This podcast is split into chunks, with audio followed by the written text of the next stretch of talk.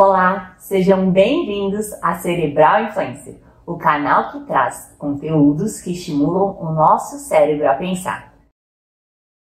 De fato, existem muitas coisas que você pode fazer quando alguém que você ama manifesta pensamentos suicidas. Contudo, tire esse fardo de suas costas. Nunca é exclusivamente a sua responsabilidade garantir que ela permaneça segura. Porém, caso essa pessoa esteja desistindo ou fazendo planos para ir embora, existem sim maneiras de tentar ajudar. Apesar disso, ainda continua persistindo o mito de que falar sobre isso, sobretudo, pode aumentar o risco de alguém realmente tentar tirar a sua própria vida. Mas essa não é a verdade. Na realidade, qualquer pessoa com uma depressão significativa possui pensamentos relativos à morte e ao suicídio como um simples desejo de acabar com a sua patologia. Por isso, converse sobre o assunto. Permitir que um ente querido saiba o quanto você se importa com ele e oferecer ajuda pode ser uma tábua de salvação importante para mantê-lo em segurança.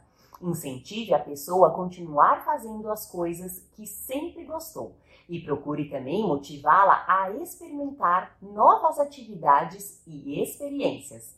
Busque o auxílio de um profissional especializado em saúde mental e, inclusive, caso possível, disponha-se a acompanhar as consultas.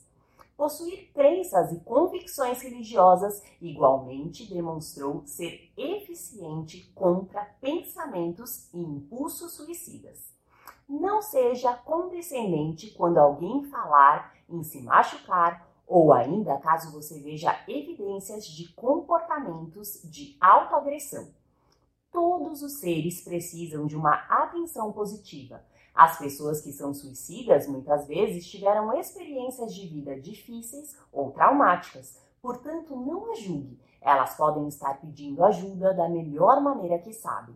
A melhor coisa para se fazer nesse caso é mostrar que você está lá e ajudá-las a obter o acompanhamento de um profissional. E você, já sabia como ajudar alguém com pensamentos suicidas?